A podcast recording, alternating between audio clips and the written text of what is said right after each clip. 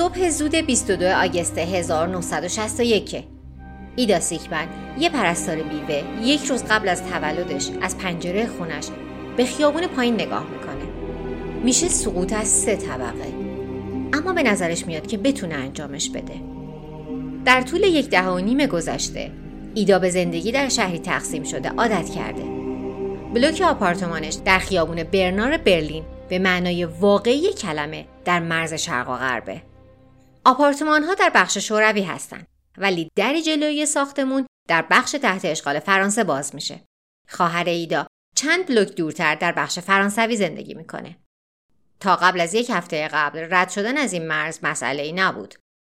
اما دقیقا یک هفته و نیم قبل همه چیز عوض شد. یک شبه یه مرز با سیم خاردار روی خط جدا کننده بالا اومد. حالا در جلوی ساختمونی که ایدا توش زندگی می‌کنه کاملا بسته شده و دسترسی به ساختمون از حیات پشتی در برلین شرقی داده شده. بسیاری از ساکنان برلین حس می‌کنن که در بخش تحت اشغال شوروی توی تله افتادن و از کسایی که دوستشون دارن و در اونور دیوار زندگی می‌کنن جدا شدن. ایدا مصممه که تولدش رو در جهان آزاد جشن بگیره و تنها یک راه برای رسیدن بهش وجود داره. در طی روزهای گذشته ساکنان آپارتمان به خیابون پشتی پریدن و اغلب گارد محافظ برلین غربی اونا رو نجات داده بودن. اونا دقیقا برای همین کار گشت می زدن. اما در این لحظه نشونی از کسی با تور نجات نیست. اما ایدا نمی‌تونه یه لحظه دیگه هم منتظر بمونه. باید روی شانسش حساب کنه. اون چند تا از دارایی های مهمش رو از پنجره به خیابون پایینی میندازه و بعد خودش هم بالای پنجره میره یه نفس عمیق می‌کشه و میپره. اما شانس یارش نیست. بد جوری به زمین برخورد می‌کنه و در نتیجه اون آسیب زیادی می‌بینه. خون روی پیاده روی برلین غربی جاری میشه. آتش نشانی می‌رسه ولی نوشداروی بعد از مرگ سهرابه. میبرنش بیمارستان لازاروس. اما قبل از اینکه به بیمارستان برسه از دنیا رفته. ایدا اولین قربانی مرز جدید بین شرق و غربه. پلیس آلمان شرقی که نظارگر ماجرا بود این مرگ رو اینجوری گزارش می‌کنه. در ساعت شیش و نیم صبح ایدا سیکمن مجرد از پنجره آپارتمانش در طبقه سوم به خیابون پرید. سیکمن توسط آتش نشانی آلمان غربی از صحنه حادثه برده شد. رد خون با ماسه پوشانده شد. ایدا ممکنه اولین نفر باشه که با وسوسه رفتن از شرق به غرب از دنیا رفته. اما آخرین نبود. دو روز بعد خیاطی به نام گانتر لیتفین به ضرب گلوله پلیس عبور و مرور آلمان شرقی کشته شد. اون می‌خواست با شنا در رودخانه ایشبری به برلین غربی برسه. مرز بین برلین شرقی و غربی به یکی از خطرناکترین مکانها در روی کره زمین تبدیل شده بود. در ماه مارس 1946 میلادی کمتر از 6 ماه بعد از اتمام جنگ جهانی دوم نخست وزیر سابق بریتانیا سر وینستون چرچیل از پرده آهنینی حرف زد که شرق و غرب را از هم جدا کرده. صحبت اون استعاری بود اما در برلین که روزی پایتخت رایش هیتلر بود اون تصویر کابوسوار عینیت پیدا کرده بود. دیوار برلین هرچند که به شکل فنس سیمخاردار شروع شد به شکل ظالمانه ای پیچیده شد. مجموعه از دیوارهای بتونی که بالای اون سیمخاردار بود و با برجهای دیدبانی اسلحه و مین محافظت می‌شد. در دهه 1980 حصارهای برقدار هم به اون اضافه شد. خود دیوار هم یه دیوار بتونی با 3.5 متر ارتفاع بود. اما هدفش چی بود؟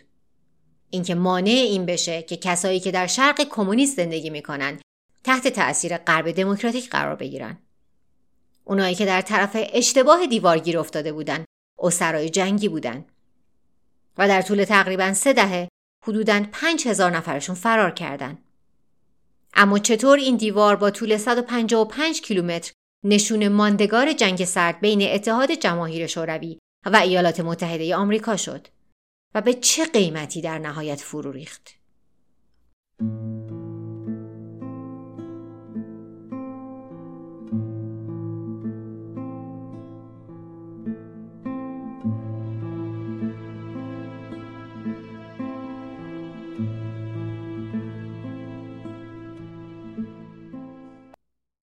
سلام من مهسا محق هستم و این اپیزود 45 از پادکست دومیمه که در مرداد ماه سال 1402 خورشیدی منتشر میشه.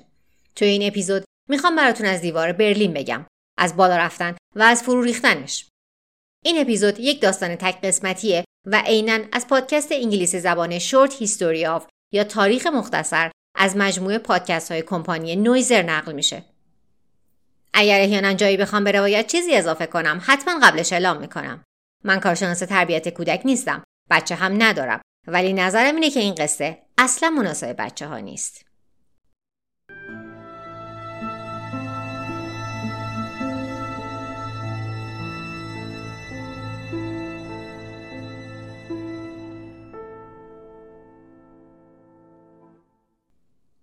اولین سیم خاردار در سال 1961 میلادی در برلین بالا میره.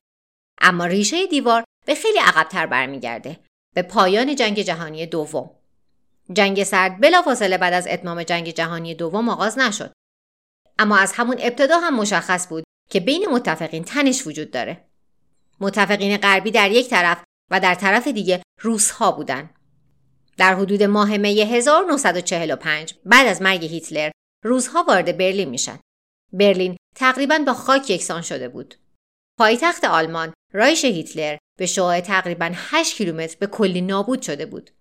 70 درصد خونه ها تخریب شده بود. اما دو میلیون جون به در برده از جنگ در شهر ساکن بودند. بعد از جنگ آلمان به دو بخش تقسیم شده بود. هر بخش با قدرت متفاوتی از متفقین اداره می‌شد. بیشتر چیزی که از برلین باقی مونده بود قلمرو روس ها میشه.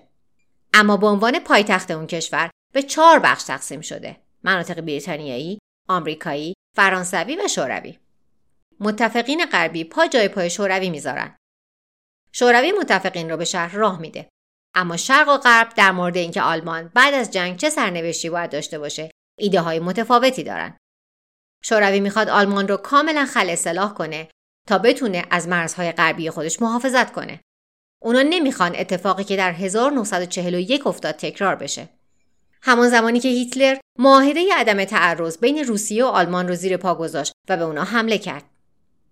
این خاطر اونا رو ترغیب می‌کرد که خل اصلاح آلمان رو برای محافظت از مرزهای خودشون انجام بدن. تو پرانتز بگم در اپیزودهایی که در مورد استالین گفتم از این معاهده بیشتر صحبت کردم. پرانتز بسته. وقتی متفقین غربی از آلمان رفتن روسها امیدوار بودند که دولت دست نشونده خودشون رو در آلمان سر کار بیارن اما آمریکایی ها مصمم بودند که اون دور برا باقی بمونن و کشور رو بازسازی کنن در سوم آوریل 1948 رئیس جمهور وقت آمریکا هری ترومن برنامه مارشال یا مارشال پلان رو امضا و به قانون تبدیل کرد. این قانون اسمش را از جورج مارشال وزیر امور خارجه آمریکا می‌گیره. آقای مارشال ایده اروپایی آری از جنگ رو داشت و اون ایده منجر به برنامه کمک های مالی عظیم بینالمللی شد. کمک های مالی قانون مارشال به اقتصادهای غربی رسید. بسته های کمک اقتصادی معادل 20 میلیارد دلار به اقتصاد اروپای غربی و بالکان تزریق شد که حدوداً معادل 130 میلیارد دلار به پول امروزه. سرمایه گذاری بسیار بزرگیه. بریتانیا و فرانسه از این پول بهره می‌برند و آلمان غربی هم که در 1949 ساخته میشه از این کمک ها سهم داره. بازسازی داره پیش میره. الان دیگه بلوک شرق ایجاد شده و تحت کنترل شورویه و دموکراسی غربی هم با کمک برنامه مارشال داره ساخته میشه. حالا دیگه آلمان شرقی و آلمان غربی داریم که هر دو جمهوری هستن و یک مرز نرم بین اونا وجود داره که به یک مرز سخت تبدیل میشه. خیلی طول نمی‌کشه که برلین به یه میدون نبرد سمبولیک بین ایدئولوژی های شرق و غرب بدل میشه.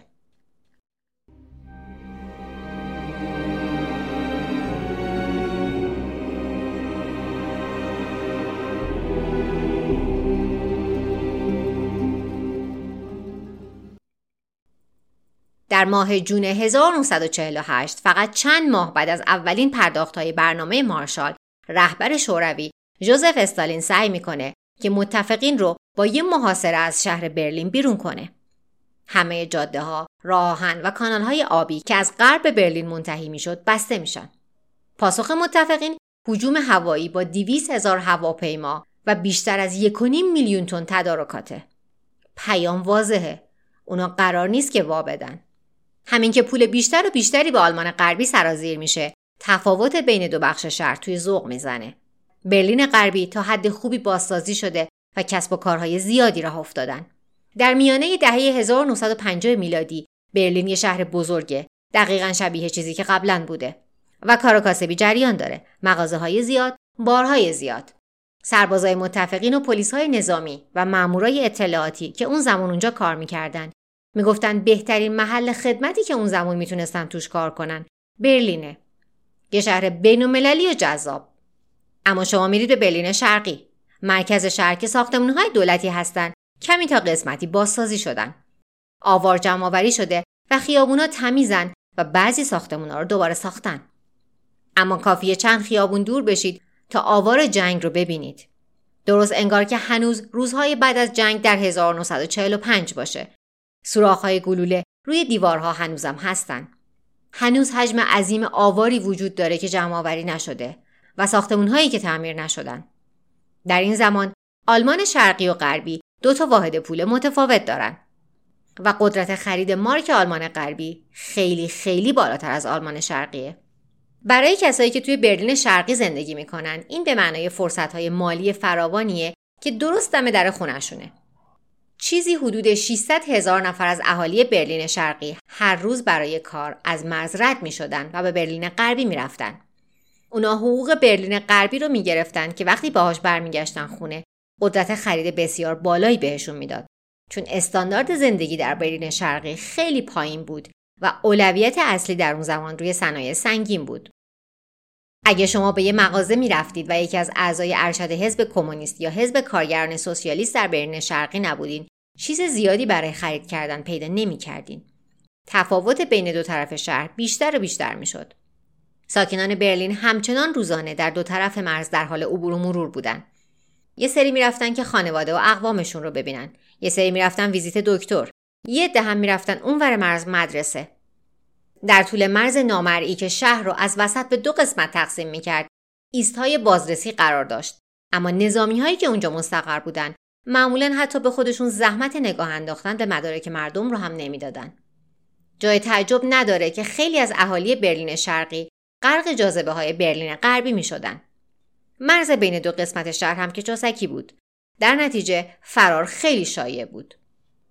زنان، مردان و حتی تمامی اعضای خانواده اگر توجهی رو به خودشون جلب نمی‌کردن خیلی راحت می‌تونستن از مرز رد بشن و هرگز برنگردن. و اینا فقط شامل اهالی برلین شرقی نمی‌شد. هر کسی که در آلمان شرقی زیر یوغ شوروی بود می‌تونست از همین مسیر برای رسیدن به آزادی استفاده کنه بالاخره این عبور یک طرفه به مشکلی برای مقامات آلمان شرقی تبدیل میشه. دو یک دهم میلیون شهروند آلمان شرقی بار و بندیلشون رو میبندن، خداحافظی می‌کنن و از این مرز نرم عبور می‌کنن. میشه حدود صدها و هزاران نفر در طول روز. معادل یک ششم جمعیت آلمان شرقی. و نصف این دو یک دهم میلیون نفر زیر 25 سال سن داشتن و اغلب هم آدمای تحصیل کرده و ماهر بودن. پزشک، معمار، مهندس، معلم و حتی پلیس و افراد بروکرات. باید کاری انجام می‌شد که جلوی رفتن اینا رو بگیره وگرنه آلمان شرقی از نیروی کار و قدرت اقتصادی توهی می‌شد. واضحه که باید کاری برای گرفتن جلوی فرار مغزها انجام می‌شد. رهبر وقت آلمان شرقی والتل اولبریخت به نیکیتا خروشچوف که از 1953 که استالین مرده رهبر شوروی شده مراجعه می‌کنه که به یه راه حل برسه. اما تا دهه 1960 طول می‌کشه تا اینکه خروشچوف یه فرصتی برای این کار پیدا می‌کنه. با انتخاب رئیس جمهور جدید آمریکا جان اف کندی. خروشچوف با خودش فکر می‌کنه که کندی یه جوونه که تازه به قدرت رسیده و من یک سیاستمدار کار کشتم. این بچه خرکیه. اونا در ماه جون 1961 دیداری با هم داشتن. دو ماه قبل از اینکه دیوار بالا بره و بعد از دو روز پرمجادله سنگین خروشچوف با این فکر برگشت که من توی این دو روز به خدمت این یارو رسیدم. من می‌تونم روی انگشتم بچرخونمش. توی پرانتز اشاره می‌کنم که ماجرای این دیدار رو در اپیزودهای مربوط به جان اف کندی قبلا تعریف کردم. پرانتز بسته. من می‌تونم رو انگشتم بچرخونمش و احساس من اینه که اگر ما یه راه حلی برای متوقف کردن رد شدن آلمانی ها از مرز پیدا کنیم اینا اهل جنگ را انداختن نیستن. ماه بعد از اون خروشچوف به اولبریخت چراغ سبز رو نشون میده که برنامهش رو برای اینکه این مسئله رو یک بار برای همیشه حل کنه اجرا کنه. اما این طرح باید در منتهای مخفی کاری انجام می‌شد. عنصر قافلگیری برای موفقیت این عملیات ضروری بود. شنبه 12 آگست 1961 یه عصر تابستونی. اولبریخت یه مهمونی توی باقی در چهل کیلومتری برلین داده. مکانی که قبلا شکارگاه هرمن گورینگ بوده. تو پرانتز بگم گورینگ از فرماندهان ارشد ورماخت یعنی ارتش رایش سوم هیتلر بوده. پرانتز بسته. مهموناش وزرای دولت و افراد بلند مرتبه حکومتی هستند مهمونی دادن کاری نیست که خیلی به رهبران غیر اجتماعی آلمان شرقی بیاد. داخل خونه یه فیلم کمدی محبوب شوروی در حال نمایشه و هر کی یه گوشه داره برای خودش بازی می‌کنه. اما بیشتر مهمونا ترجیح میدن که در هوای باز بیرون ساختمون باشن. همین که اونا با گیلاس های نوشیدنیشون زیر سایه یه درخت کنار دریاچه جمع میشن تو ذهنشون دارن حدس می‌زنن که اولبریخت چرا اونا رو اینجا دور هم جمع کرده. بعد از گذشته چند ساعت اولبریخت اونا رو به یه اتاق فرا می‌خونه و بالاخره خبر بزرگش رو اعلام می‌کنه. بهشون میگه که امروز یک سری دستورات فوق محرمانه به مورد اعتمادترین فرماندهان نظامی و پلیس در برلین داده. عملیات روز، آپریشن روز، اسمی که روی نقشه مخفیانه گذاشته شده بود، بالاخره حجوم افراد از شرق به غرب رو متوقف می‌کنه. همون شب در ساعت هشت کمتر از چهار ساعت بعد از خشک شدن امضای اولبریخت پاکت مهرموم شده ی حاوی دستورالعملش در مرکز عملیات ارتش برلین گشوده شد. داخلش سری دستورات با جزئیات زیاد بود که از همون شب باید اجرا می‌شد. رئیس امنیت اولبریخت اریک هانکه یا اریش هونکر در رأس این عملیاته. یک کمونیست قسم خورده و یکی از وفادارترین یاران اولبریخت. وظیفه هونکر این بود که عملیات رو به بهترین شکل ممکن پیش ببره. در ساعت یک صبح چراغهای خیابون در سرتاسر سر برلین شرقی خاموش شدن. دهها هزار سرباز در موقعیت قرار گرفتن. اونا سیمان رو از وسایل نقلیهشون خالی کردن. همراهش 150 تن سیم خاردار هم بود. شروع به کار کردن. با دقت از روی نقشه که یک سانتیمتر هم وارد قلمرو آلمان غربی نشد. بعدش خیلی بی سر و صدا ایستگاه های قطار رو بستن. هم روی زمین و هم زیر زمین. در ساعت 6 صبح اونا تقریبا 200 خیابون و ده ها ایستگاه رو بسته بودن.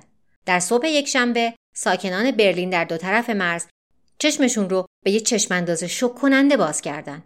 وقتی همشون در خواب بودن کل شهر با یه فنس از سیم خاردار به دو قسمت تقسیم شده بود. برای اونایی که در شرق بودن انگار یه زندان دورشون ساخته شده بود. فاجعه ای برای شهر بود و حجم عظیمی از مشکلات برای همه پدید آورد. مردم به راحتی از این مرز برای دیدن همدیگه یا انجام هر کاری عبور می‌کردن و الان خیلی آسون ممکن بود که در زمان نامناسب در طرف اشتباه دیوار مونده باشن و همونجا گیر افتاده باشن. خیلی سری مردم وسوسه شدن که از این مرز فرار کنن.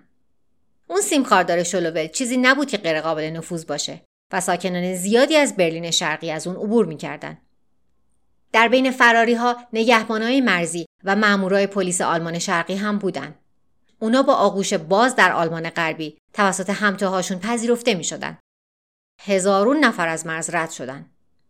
اما بعد از چند هفته ساکنان برلین و متفقین متوجه شدند که این بازی خطرناکیه و طبق یک سیاست نانوشته و غیر رسمی رویه تیراندازی به قصد کشتن در اون مرز وجود داره. تنها بعد از گذشت چند هفته اولین نفر در اثر تیراندازی در هنگام عبور از برلین شرقی به سمت برلین غربی جون خودش رو از دست داد. یه خیاط به نام گانتر لیتفین. اون یکی از آدمایی بود که ممر درآمدش در برلین غربی بود. پول زیادی به دست می آورد و وقتی به برلین شرقی برمیگشت قدرت خریده پادشاه رو داشت. اون برنامه داشت کلا به برلین غربی نقل مکان کنه و یک آپارتمان و اسباب اساسی همونجا خریده بود. اما تنها چند ساعت قبل از برپا کردن دیوار برگشته بود سمت شرق و در طرف اشتباه گیر افتاده بود. طی دو هفته بعد از اون مرتب دیوار رو بررسی کرده بود که بفهمه چجوری می‌تونه ازش رد بشه. در نهایت تصمیم گرفته بود که از طریق رودخونه رد بشه. یک کانال که از رودخونه اشپیری منشعب می‌شد رو پیدا کرده بود که در اونجا فاصله بین شرق و غرب تنها چهل متر بود. اما نقشه فرارش اونطوری که برنامه ریزی کرده بود پیش نرفت. همین که می‌خواست بپره توی آب پلیس عبور و مرور پیداش می‌کنه. افسرا تیر هوایی می‌زنن و بهش دستور میدن که از آب بیاد بیرون. اما لیتفین تصمیم می‌گیره که شنا کنه. سه بار بهش شلیک میشه و اون از دنیا میره. لیتفین اولین کشته در اثر تیراندازی در مرز برلین شرقی و غربیه. و این نشون داد که شرق جدا تصمیم داره که جمعیتش رو نگه داره. با وجود اینکه وسوسه شدن برای فرار و گذشتن از دیوار مجازات احتمالی مرگ داره ساکنان برلین شرقی که راهی براشون نمونده بود به امتحان کردن شانسشون ادامه می‌دادن مقامات هم از اون طرف سعی در تقویت مرز داشتن چند هفته بعد فنس سیمخاردار جمع میشه و یک دیوار اولیه با بلوک و سیمان ساخته میشه با گذر زمان مرتبا بازسازی و تقویت میشه و هر نسخه جدید نه تنها عبور ازش رو سختتر می‌کنه بلکه برای کسایی که تلاش برای رد شدن می‌کنن هم مرگاورتر میشه. اولش آدما با ماشین یا کامیون از دیوار رد می‌شدن. اگه بهشون شلیک نمی‌شد این کار انجام پذیر بود. یه دیواره تقریبا دو متری بود. مقامات بعدش چیزی که به منطقه مرگ موسوم شد رو ساختن.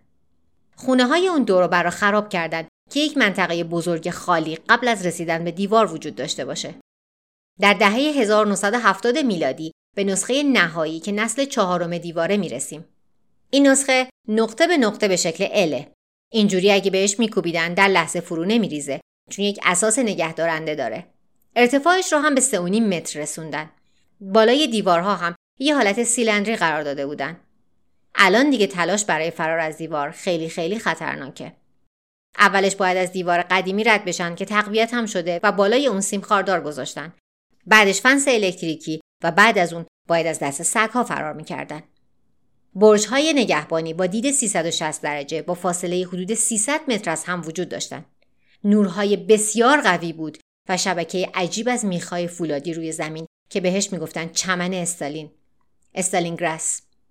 چمن استالین زیر ماسه مخفی شده بود. یه مسیر آسفالته بین دوتا دیوار وجود داشت که اگر اونجا گیر میافتادین خیلی سریع پلیس می‌تونست دستگیرتون کنه و شما باید از این دیوار ال شکل دولایه با همه مخلفاتش عبور می‌کردین. یک کابوس تمام ایار. وقتی دیوار غیر قابل نفوذ میشه، ساکنان مستاصل برلین دنبال راه های جایگزین برای رسیدن به برلین غربی رفتن. بعضی ها به شکل موفقیت آمیز از زیر زمین رد شدن و قبل از اینکه تونلشون به آب پر بشه، اون طرف دیوار سر در آوردن. یه عده دیگه هم به هواپیماهای سبک رو آوردن و به سمت آزادی پرواز کردند. یه استراتژی کم ریسک در مراجعه به گنگ های قاچاقچی حرفه‌ای بود که در برلین شرقی فعالیت می‌کردند. اگه شما در عقبه یک کامیون پیدا می شدین به زندان محکوم می شدین. اما حداقل یه نگهبان مرزی بهتون شلیک نمی کرد. بعضی از ساکنین برلین شرقی مثل مهندس 32 ساله وینفرید فرودنبرگ نقشه های فراری که درجه نبوغ بیشتری داشت کشیدن. وینفرید و همسرش سابینا در آپارتمانشون ورقه های پلی اتیلن ارزون رو به هم دوخته بودن و یک بالون درست کرده بودن. همین که ساختش تموم شد اونو با دقت تا زدن و بسته بندی کردن. سبدی در پایین بالون نبود. فقط یک تخته چوبی بود که بتونن روش بشینن. وقتی مطمئن شدن که معموری در دیدرس نیست یواشکی سوار ماشینشون شدن. اونا کلیدای محل کار وینفرید رو هم برداشتن. اون اخیرا دقیقا به دلیل همین نقشه در یک مرکز تأمین گاز مشغول به کار شده بود. آسمون صافه و باد به سمت غرب میوزه. طبق محاسبات اونا به زودی به امتداد مرز می رسیدن. همین که مراقب بودن که پلیس نرسه گاز مورد نیاز رو برداشتن. بالون رو باز کردن اما کار به کندی پیش می‌رفت و قبل از اینکه بالون کاملا پر بشه صدای یه ماشین گشت زنی رو شنیدن که بهشون نزدیک می‌شد. اونا مطمئن نبودن که بالون به اندازه‌ای که بتونه دو نفر رو حمل کنه گاز داره. در نتیجه یه تصمیم فوری گرفتن. سابینا بمونه. همین که اون با عجله به آپارتمانشون برمیگرده وینفرید به تنهایی سوار بالون میشه. با تشکر از یه دریچه خراب و وزنی کمتر از چیزی که محاسبه کرده بودن بالون خیلی سریع خیلی بالا میره بعد از بیش از پنج ساعت در هوا بودن و رسیدن به ارتفاعی حدود دو کیلومتر. وینفرید دیگه نتونست خودش رو نگه داره. مثل یک سنگ به زمین سقوط می‌کنه. وقتی چند ساعت بعد کالبدش در باغهای برلین غربی پیدا میشه تقریبا همه استخوناش شکسته بوده. وسیله ای که توی خونه ساخته بود اون رو از مرز عبور داد. اما وینفرید در بد و ورود از دنیا رفته بود. اونایی که تلاش می‌کردن که از دیوار برلین عبور کنن می‌دونستن که جونشون رو کف دستشون گرفتن. اما فقط سرنوشت خودشون نبود. در طی جنگ سرد که حالا داره بالا می‌گیره، دیوار برلین تبدیل به یک سمبل برای مناقشه بین شرق و غرب میشه. فقط چند ماه بعد بعد از اینکه اولین مانع سیم خاردار بالا میره، ایست بازرسی چارلی یا Checkpoint چارلی که یکی از گذرگاه های اصلیه محل یک بن‌بست ترسناک سیاسی میشه همین که تنش ها بیشتر می‌شد دو ابرقدرت آمریکا و شوروی هر کدومشون یه قدم به جنگ جهانی نزدیکتر می شدن. ماجرا اینجوری اتفاق افتاد که یه دیپلمات آمریکایی همسرش رو از مسیر ایست بازرسی چارلی به تئاتر می‌بره. سالن تئاتر در بخش برلین شرقیه. به دلیل نابرابری قدرت خرید در دو سمت دیوار، اون دیپلمات و بانو می‌تونستن یه شب خوب در برلین شرقی در قلب شهر داشته باشن و هزینهش کسری از هزینه برلین غربی هم نمی‌شد. اینجوری تفاهم شده بود که اگر شما نشان دیپلماتیک یا نظامی روی ماشینتون داشتین متوقف نمی شدید و در بخش تحت اشغال شوروی از شما مدرک نمی‌خواستن فقط رد می شدین. همین رویه برای شوروی برای رفتن به بخش غربی هم انجام می شد. اما اون شب از اون دیپلمات مدارک خواسته شد و قائله از همینجا شروع شد. دیپلمات قصه ما گفت که من از ماشین پیاده نمیشم و مدارکم رو هم به شما نمیدم. حالا که دیپلمات آمریکایی در مرز دستگیر شده بود آمریکایی ها یه فرصت برای نمایش قدرت پیدا کرده بودند. مأمور رئیس جمهور کندی در برلین یک جنرال بازنشسته به نام لوسیوس کلی بود. اون قهرمان جنگ سرد بود و عملیات هجوم هوایی برلین رو سالها پیش هدایت کرده بود و اصلا اجازه نمی‌داد که شوروی اونو بازیچه کنه. کلی به افرادش دستور داد که در لحظه برن و دیپلمات و همسرش رو تحویل بگیرن و به کار احمقانه رقیبشون در اون طرف دیوار خاتمه بدن. دیپلمات مذکور به وسیله یک دسته پلیس نظامی نجات داده میشه و یک تیر هم شلیک نمیشه. اما اون دسته نظامی به جای اینکه بلافاصله به برلین غربی برگردن اقدام به گشت زنی در شرق شهر کردن. کاری که تحریک کننده بود. داشتن در امور شوروی دخالت می‌کردن. گارد آلمان شرقی توجهی به این حرکت نکرد و به متوقف کردن غیرقانونی ماشین ها در شرق مرز ادامه داد. وقتی برای بار سوم این اتفاق افتاد، آمریکا تانکاشو به اون ایست بازرسی فرستاد. کلی کنار تانکا و ماشین های زره پوش ایستاد. شوروی هم همین کارو کرد. ده دوازده تا تانک آمریکایی در مرز مستقر شده بود. شوروی هم دقیقا انگار جلوی ماشین های نظامی آینه گذاشت و همون آرایش رو در اونور مرز ساخت. با این تفاوت که اونا ها تانک و زره پوش دیگه در خیابون های کناری هم داشتن. در اون زمان سه هزار تانک و ماشین زره شوروی در آلمان شرقی مستقر بود. کافی بود یه تیر شلیک بشه. نیروی هوایی و دریایی از همه دنیا می‌تونست به اون نقطه سرازیر بشه. حالا نوبت برادر کوچکتر رئیس جمهور کندی، بابی کندی، دادستان کل آمریکا بود که اوضاع رو آروم کنه. اون از کانالهای غیررسمی که داشت برای صحبت با رهبر شوروی استفاده کرد و خروشچوف رو قانع کرد که هر دو طرف باید راهی پیدا کنند که ضمن عقب نشینی وجهه خودشون رو هم حفظ کنند. بعد از یک روز و نیم اولین تانک آمریکایی به عقب برمیگرده. بعد اون یه تانک روسی هم برمیگرده.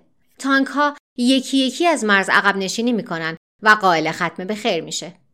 دیوار برلین یه خط مقدم پیچیده و خطرناک برای رهبران دنیا در واشنگتن و مسکو در طی جنگ سرد شده و بیشتر از یه مرز فیزیکی بین شرق و غربه. یک نشونه از دو طرفه که سعی می‌کنن ارزش های متفاوتی را اعمال کنن. در یک طرف آزادی و در طرف دیگه سرکوب.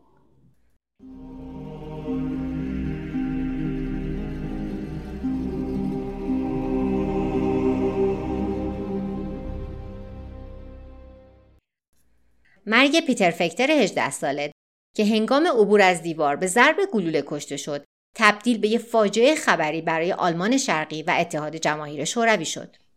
اون یه بچه بود فقط 18 سالش بود و مثل هر نوجوان دیگه دلش زندگی مهیج می‌خواست. اونو دوست داشت دلشون موسیقی غربی می‌خواست. می‌خواستن جیم بپوشن. اون زمان مدل موی الویس پرسلی و لباس پوشیدن شبیهش بین جوانا باب بود همین شد که این نوجوانا به این نتیجه رسیدن که اگر زندگی بهتری می‌خوان باید از دیوار رد بشن. روز موعود که رسید فقط دو تا از این بچه ها یعنی پیتر و هلموت کلبک تصمیم به اجرای نقشه فرار گرفتن. به شکل معجزه آسایی اونا از نوار مرگ جلوی دیوار گذشتن و رسیدن به خود دیوار به ارتفاع 3.5 متر و شروع کردن به بالا رفتن از اون تا اینکه دیدنشون. گزارش ها نشون میده که 35 بار به طرف اون بچه ها شلیک شده. باور نکردنیه. دوست پیتر سریعتر بود و از دیوار بالا رفت و زمانی که دستش رو آورد که پیتر رو بالا بکشه پیتر تیر خورده بود. سه یا چهار بار. اون میفته رو زمین. این اتفاق با حدود 100 متر فاصله از ایست بازرسی چارلی اتفاق میافته. اما گارد آمریکایی نتونستن هیچ کاری بکنن چون این اتفاق در داخل قلمرو آلمان شرقی افتاده بود و اونا قدرتی برای مداخله نداشتن و فقط می‌تونستن نظارهگر باشن. پیتر میفته به شدت زخمی شده و خونریزی می‌کنه. حدود یک ساعت فریاد می‌زنه. صداش حتی به ساکنان برلین غربی که نزدیک اون منطقه بودن هم می‌رسه. اونا به جایی که این بچه داره از درد فریاد می‌زنه نگاه می‌کنن.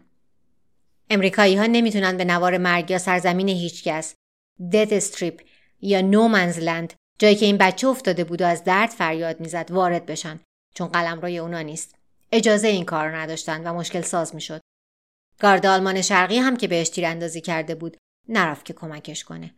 چون به اونا دستور این کار داده نشده بود.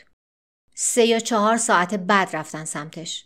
در اون زمان جمعیت زیادی در برلین غربی در اون سمت جمع شده بودند صدها نفر داشتن تماشا می‌کردن. رسانه های غربی هم رسیدن و برای همینه که عکس های معروفی از این واقعه وجود داره. گارد مرزی برلین شرقی پیکر پسرک رو می‌برن. همه این اتفاقات در زمانی میفته که اینترنتی وجود نداره و شبکه های خبری 24 ساعته هم وجود نداره.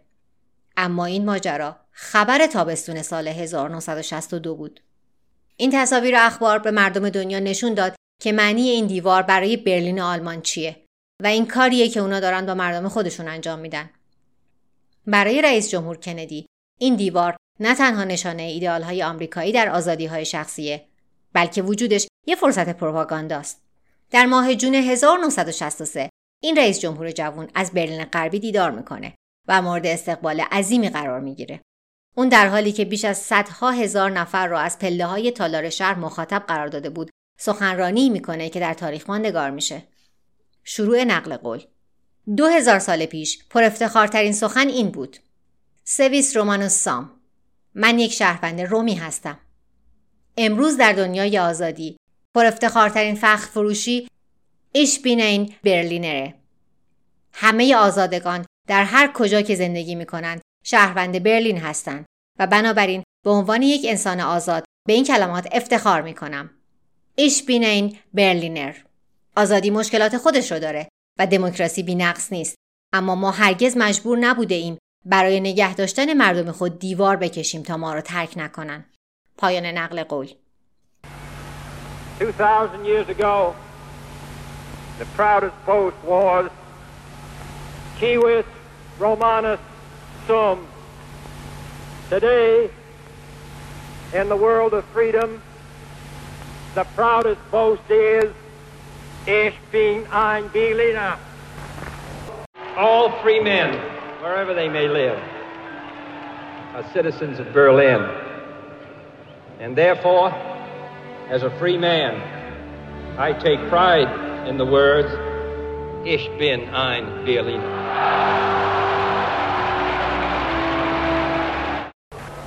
Freedom has many difficulties, and democracy is not perfect. But we have never had to put a wall up to keep our people in, to prevent them from leaving us.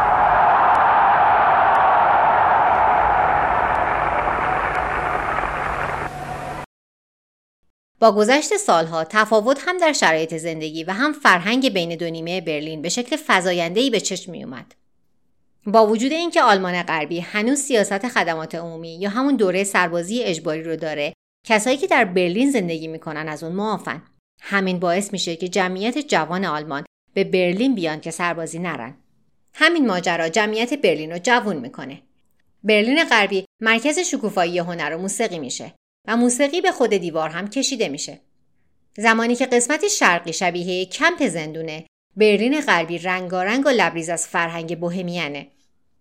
در برلین شرقی آدما نزدیک دیوار نمیشن چون دستگیر میشن یا تیر می‌خورن. اما در بخش غربی شما با یه قوطی اسپری رنگ می‌تونین برین و روی دیوار یه گرافیتی بکشین. این دقیقا کاریه که کیلومترها روی دیوار انجام شده بود و تبدیل به یک گالری شده. اما چون دیوار به صورت فیزیکی در خاک آلمان شرقیه این کار مصداق وندالیسمه و می‌تونه برای هنرمندش با ریسک همراه باشه. در طول دیوار درهایی تعبیه شده که گارد آلمان شرقی گاهی با استفاده از اونا شهروندای آلمان غربی رو میدزدیدن. کسی اما در برلین شرقی نمی‌تونست این گرافیتی ها رو ببینه. اما وقتی نوبت به اجرای موسیقی زنده می‌شد داستان فرق می‌کرد. در طی دهه 1980 میلادی ستاره های دنیا برای اجرا در برلین غربی صف میکشیدند در حالی که موقعیت برلین به عنوان شهر با فرهنگ بینالمللی تقویت میشه رولینگ استون پرینس و برایان آدامز برای اجرا میرن و اجراهای ضبط شده این برنامه ها در سرتاسر دنیا محبوب میشن.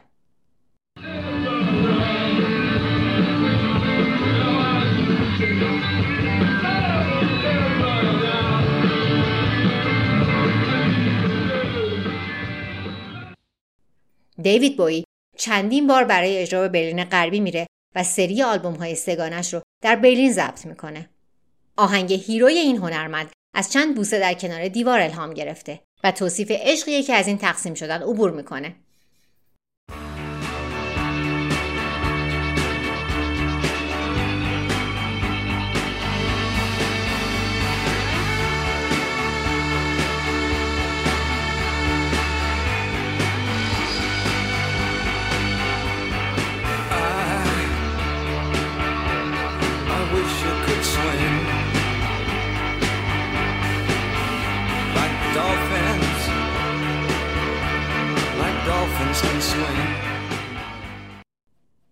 مکان اجراها آگاهانه در کنار دیوار در نظر گرفته می‌شد و اجرا کننده ها امیدوار بودند که شنونده هایی در اون سمت دیوار هم داشته باشند.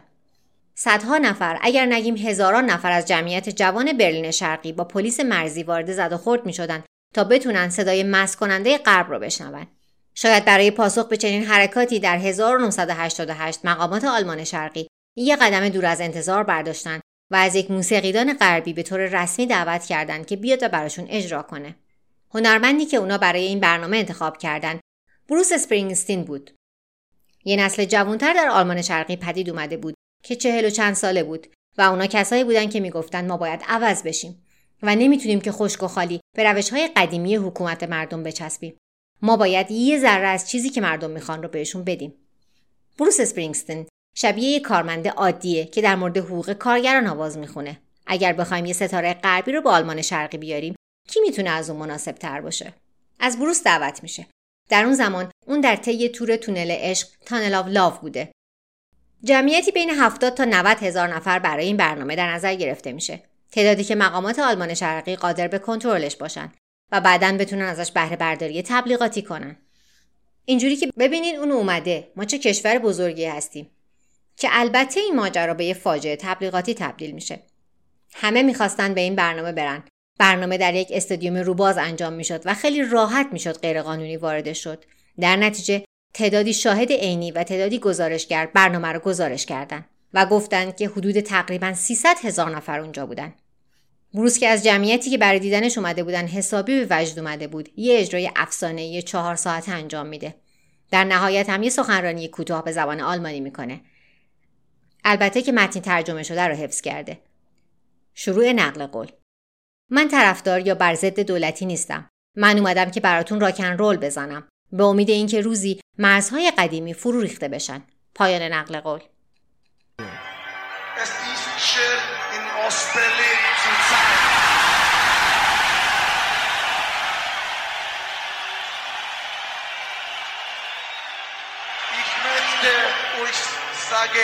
Ich bin nicht der Führer oder gegen irgendeine Regierung.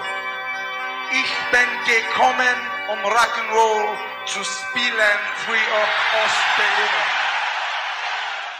In der Hoffnung, dass eines Tages alle Barrieren abgerissen werden.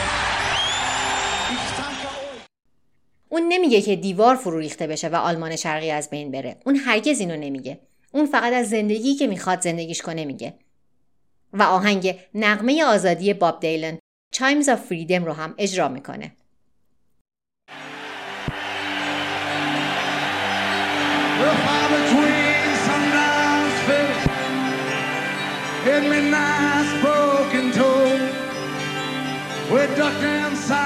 The doorway, thunder.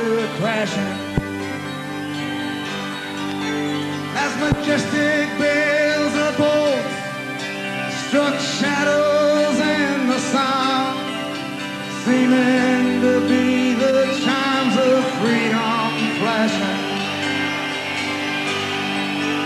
They're flashing for the به اعتقاد بسیاری با توجه به اتفاقاتی که بعد از این کنسرت میفته این اجرا و سخنرانی هم یه آجر بود که از دیوار برداشته شد قبل از اینکه کلش فرو بریزه در اواخر دهه 1980 میلادی رهبر شوروی میخائیل گورباچوف سیاست های گلاسنوست و پروستروویکا رو معرفی کرد که برای اصلاحات و شفافیت سیاسی در روسیه تحریزی شده بود. این سیاست ها شروع به تغییر چهره شوروی کردند. در ماه جون 1987 برلین میزبان یک رئیس جمهور آمریکایی دیگه میشه رونالد ریگان.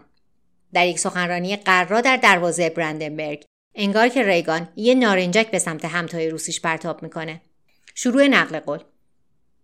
ما از تغییر و باز شدن فضا استقبال می‌کنیم چون ما بر این باوریم که آزادی و امنیت همراه هم هستند و اینکه پیشرفت آزادی بشر صلح جهانی رو تقویت می‌کنه.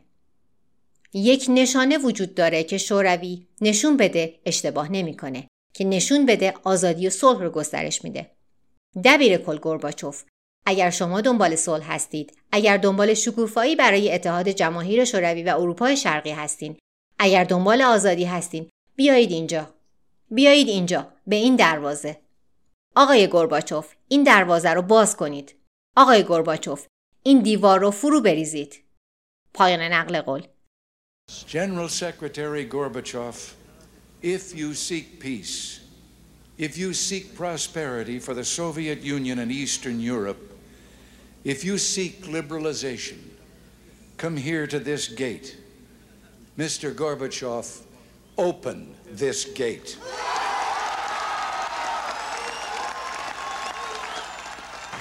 Mr. Gorbachev, tear down this wall.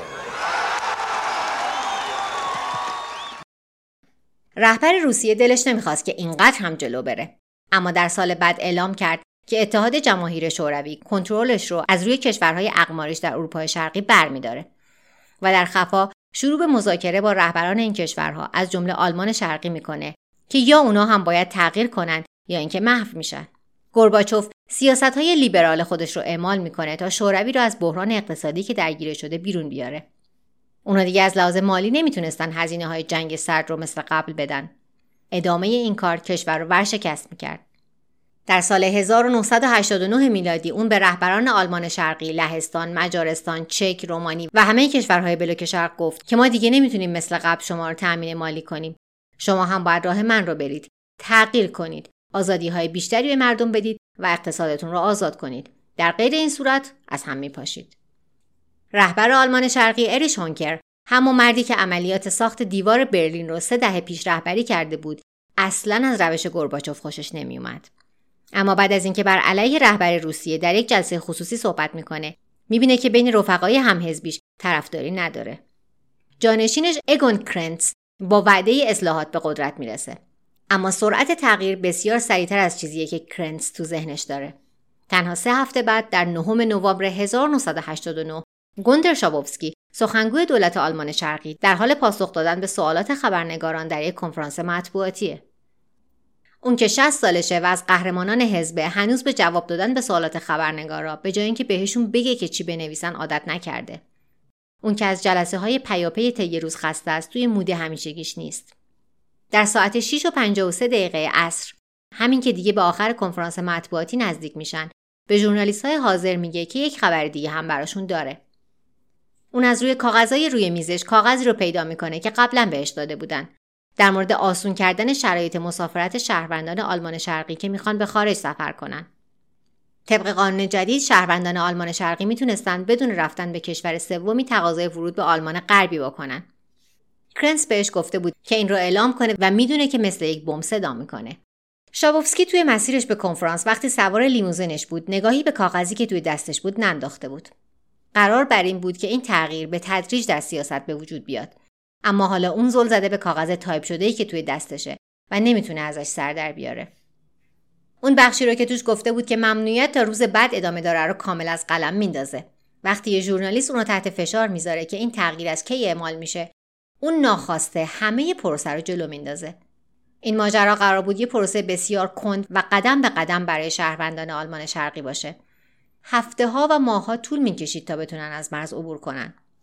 شابوفسکی تقریبا نفهمید که چی داره میگه چون قبلشون کاغذ رو درست نخونده بود. در نتیجه وقتی ازش پرسیده میشه که این ممنوعیت ها چه زمانی تمام میشه میگه در لحظه. حرفهای شابوفسکی در تمامی دنیا توسط مطبوعات بینالمللی میپیچن. و همین کافیه که سیلی به سمت دیوار در برلین سرازیر بشه. همون شب دهها هزار نفر به سمت ایستهای بازرسی پرواز کردند و درخواستشون این بود که برن به غرب. به نگهبانها در مورد سیاست های جدید عبور و مرور دستوری داده نشده بود و نمی‌دونستن که چی باید به مردم بگن. شرایط سختی بود و خیلی راحت می‌تونست با خاک و خون کشیده بشه. فقط پنج ماه از قتل عام میدان تیانانمن در پکن گذشته بود. در اون واقع هزارون نفر از معترضان توسط مقامات حکومتی کشته شده بودند. دولت آلمان شرقی از راه حل چینی گریزان بود. اما نمی‌خواست تسلیم خواست مردم هم بشه و دروازه ها رو بعد از سه دهه باز کنه. تجمع مردم یه تجمع سیاسی نبود اما مشخص بود که به میل خودشون هم قرار نیست برگردن خونه. همین که مقامات آلمان شرقی داشتن به قدم های بعدیشون فکر می‌کردن گرباچوف موضعش رو مشخص می‌کنه. اون به نیروهاش دستور میده که مستقل از اینکه چه اتفاقی میفته در مقرشون بمونن. اگر آلمان شرقی می‌خواست علیه شهروندان خودش در مرز اقدامی بکنه باید بدون حمایت مسکو انجامش می‌داد. در ساعت هشت و نیم شب هنوز دستوری به نگهبانان مرزی آلمان شرقی نرسیده و جمعیت داره صبرش از دست میده. بالاخره ژنرال هرالد ییگر که در رأس واحد کنترل گذرنامه در گذرگاه مرزی خیابان برهالمره تصمیم می‌گیره که در اون قسمت مرز رو باز کنه.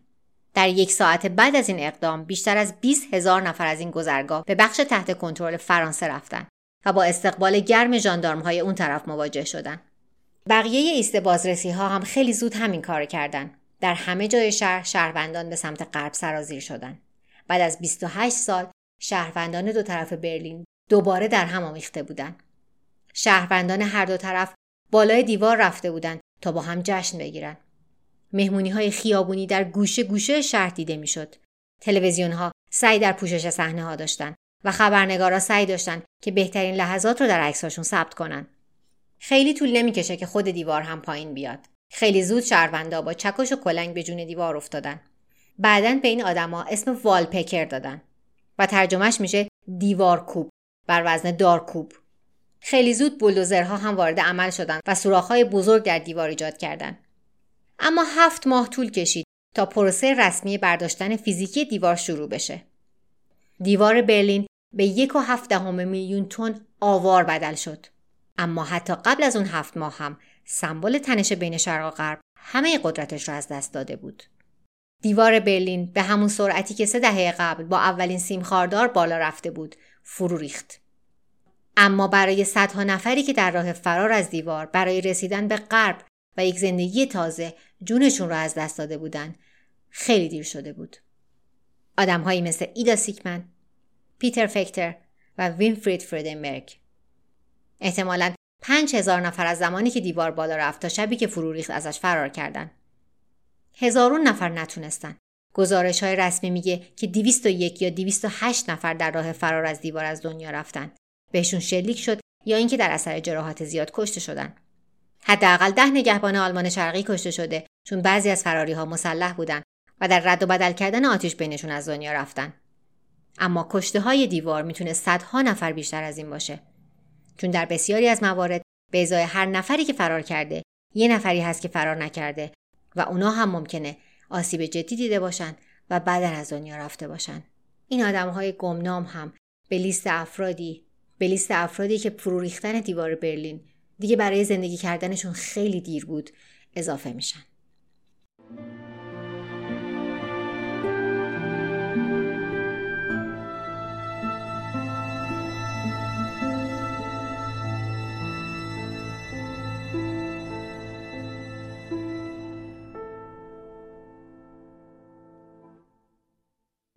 اگر قصه های دومیم رو دوست دارین اونو به دوستانتون هم معرفی کنین پادکست دومیم و همه قصه هایی که تا الان براتون تعریف کردم از هر کجا که پادکست گوش میدین در دسترسه. فقط یادتون نره وقت search بین کلمه دو و میم یه فاصله بزنید. صفحه های شبکه های مجازیش رو هم با search همین اسم پیدا می‌کنید. محق که می‌دونم یادتونه. تا قصه بعدی خیلی مراقب خودتون باشید.